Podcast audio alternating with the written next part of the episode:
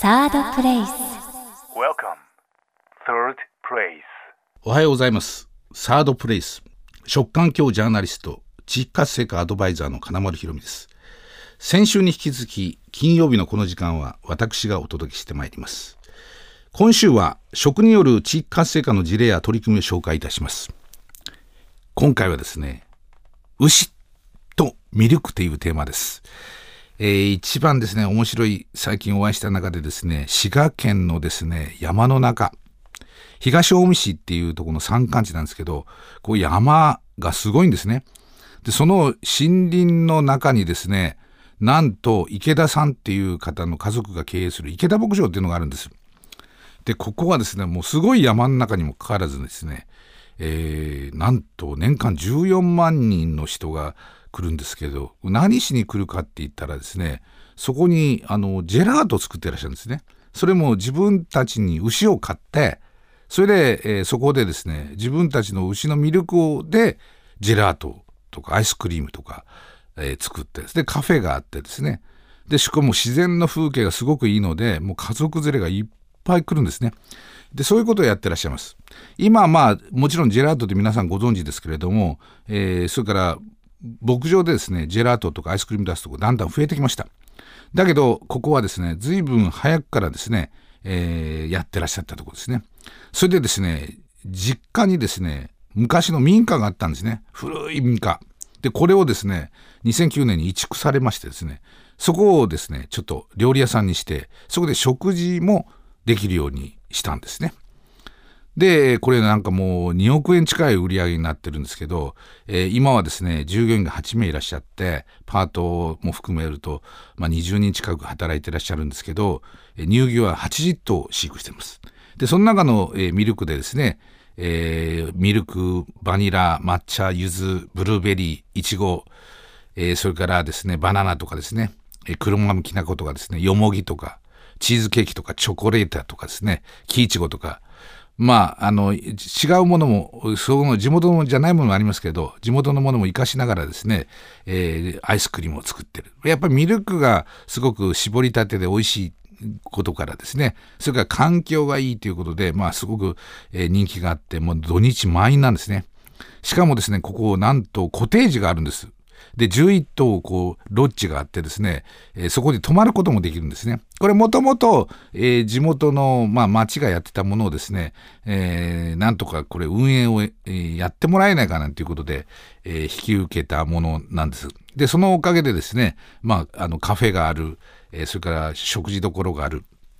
そして、えーそこに泊まることができる、バーベキューができるということで、まあいろんな人が来る、えー一つのちょっと、えーおしゃれなファームみたいになったわけですね。で、その民家のとこ、またわらぶき屋根でですね、えーそこでですね、まあ定食が出たりするんですけど、そこの中に、えーイノシシ鍋がとかですね、それからイワナの入った料理とかですね、えーそれから鹿肉の丼とかですね、まあそういうのも、えー出たりとか、なかなかこう地域のものをうまく活かしながらですね、普通では食べられないものが、えー出てきます。で、えーここ実はもともとはですね、まあそのお父さんの代の頃がまああのー戦後にですね、こう山の中で始められたんですけど、もともとは、えー牛を飼ったり野菜を作ったり、えーしてらっしゃったとこなんですね。それで、えー牧場で、まあ、ホルスタインを買って、そしてミルクをですね、まあ、そのメーカーさんに売るという、まあ、どこでも一時は広がった、えー手法で、えーやっていたわけです。ところがですね、だんだんだんだん、どこでも牛が飼われて、で、飼料もですね、自分たちで野菜作ったりして牛の餌を作ったりしてるんですけど、えだんだんだんだん輸入の飼料が入ってきて、その配合飼料を作ったものですね、買ってくださいみたいなことになって、そしてメーカーに出すと。で、そういうのがどんどんどんどん増えてったら、全国に広がっちゃって、入荷がどんどん牛のミルクが安くなってしまったんですね。で、それでもう立ち行くができないっていうんで、やめるっていうとがいっぱい増えてきたわけですよ。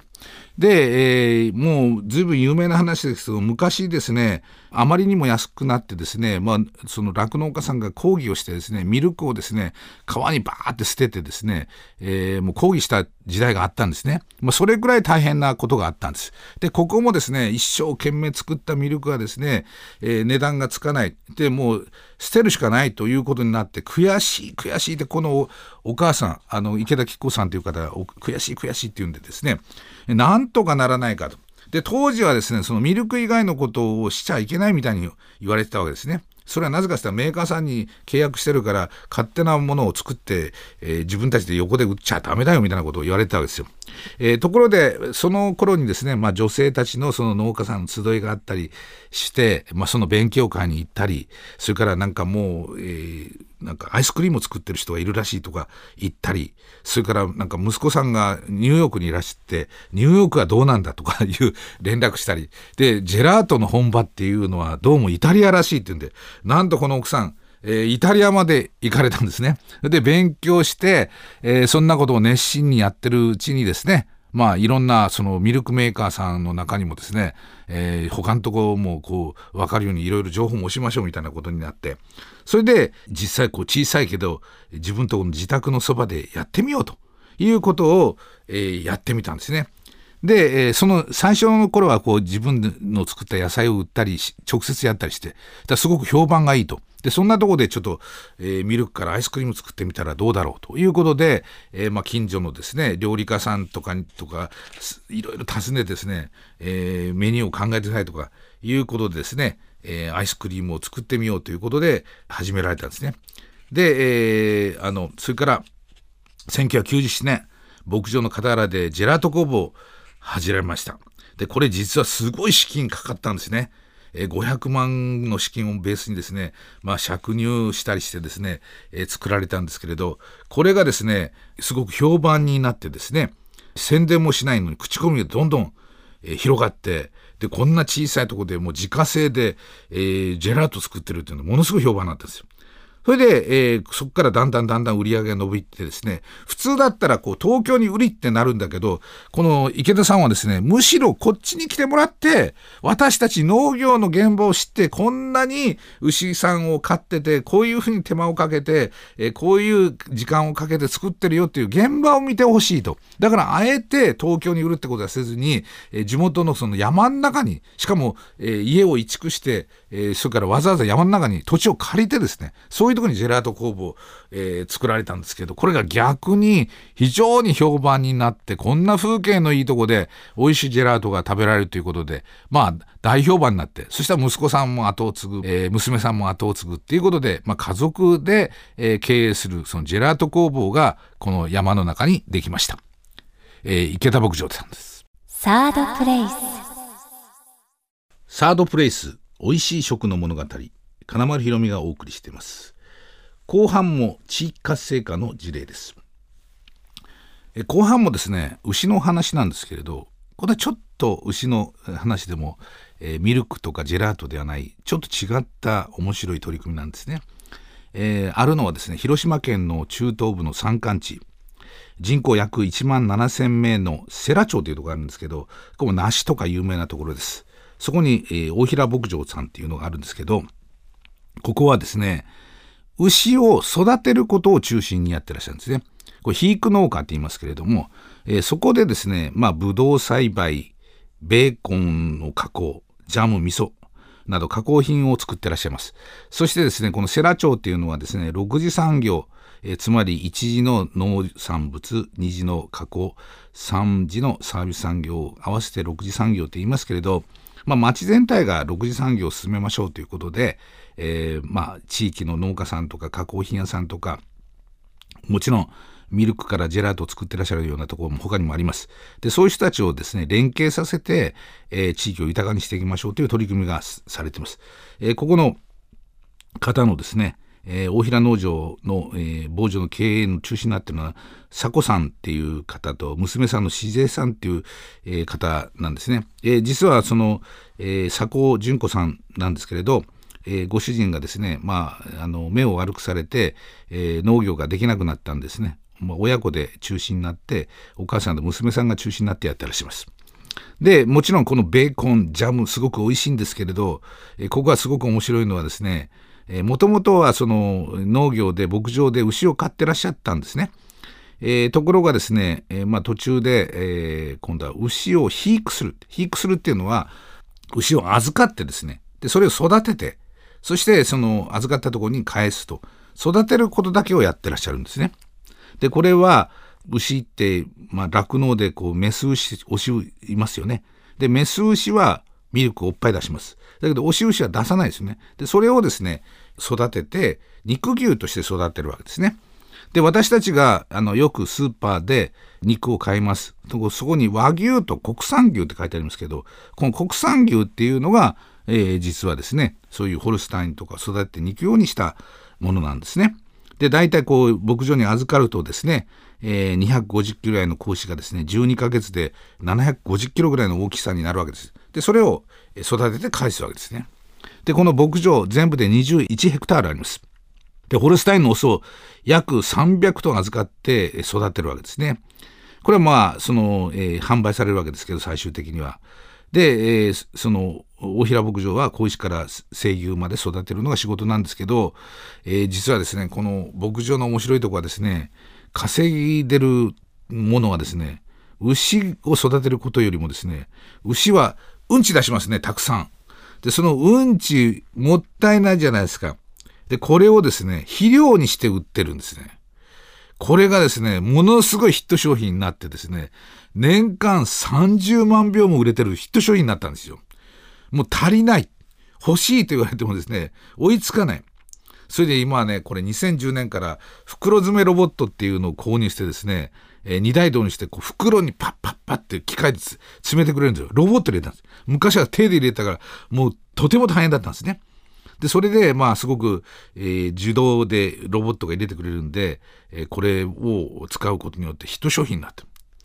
で、えー、実はですね、この、えー、糞なんですけれど、まあ、発酵させる必要があるわけですね。発酵。菌でね。で、その発酵する、えー、菌なんですけど、これは発酵対比を促す有機微生物とか酵母が入った、えー、酵素があるんですね。で、それを、まあ、えー、作ってる人がいて、それを購入してきて、それをベースにですね、その中にね、米ぬか、それから牛乳、砂糖を入れて、もう、これ食べられるわけですよ。で、それをですね、牛舎の中のに巻くわけですね。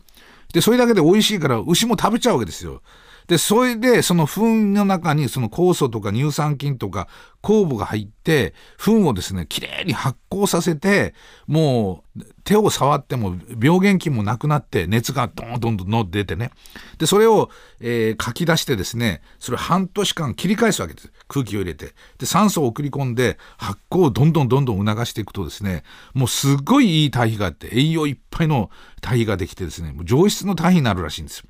で、これをですね、えー、近郊の農家さんがですね、ぶどう農家さんとかですね、えー、スイカ農家さんとかですね、えー、まあ、みかん農家さんが梨農家さんとかですね、えー、使ってみたらすっごくいいと。で、あの、こんにゃく農家さんっていうとこからもですね、こんにゃくっていうのはこう芋があるんですよ。これ、えー、ちょっと太らせてですね、で、3年ぐらいかけてやるんですけど、これ病原菌がついて、あの、管理がなかなか難しいんですね、こんにゃくで。とところがこの堆肥をつくと、美味しいばかりか芋が病気しないと。発育がいいと。それからアスパラ農家さんが使ったらですね、もう餅が良くて、甘みが良くて、評判がすごくいいと。いうふうになってですね、もう大人気になって、周りの農家さんが、ちょうだいちょうだいって言われて、それでですね、あの、ホームセンターがありますね。で、ホームセンターで、えー、一般の家庭用のですね、堆肥として売ったら、これがまたヒット商品になりましてですね、えー、これ売れていくということになって、いや、もう、あの、いろいろ僕全国行ってるんですけれど、なるほどなと、今までこう、なんかいらないとか、ゴミになるとか、思われたものをですね、ちゃんとこう、うまく自然の原理に従って、だけど、昔もそういうことやってたわけですよね。糞を堆肥にすると。で、それより化学肥料がいいじゃないのみたいなになって、そしたらその糞は捨てられて、それ糞を処理しなきゃいけないっていうところにお金がかかったりしてたわけです。それをもう一回原点に変えて、ただし、昔みたいにこう、えー、ただこう堆肥をですね、こう積んどくとかいうことじゃなくて、さらにそれに酵素とかですね、ミルクとか入れて、えー、促す内容を変えて、なおかつ最新鋭のロボットを組み込まれちゃった。で、それでですね、あの、非常にこう、いい形の、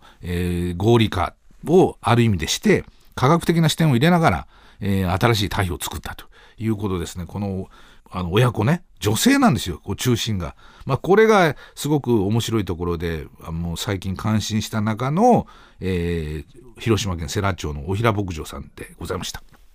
ということでここまでのお話は食環境ジャーナリスト食総合プロデューサーの金丸ひろみでした。サードプレイス。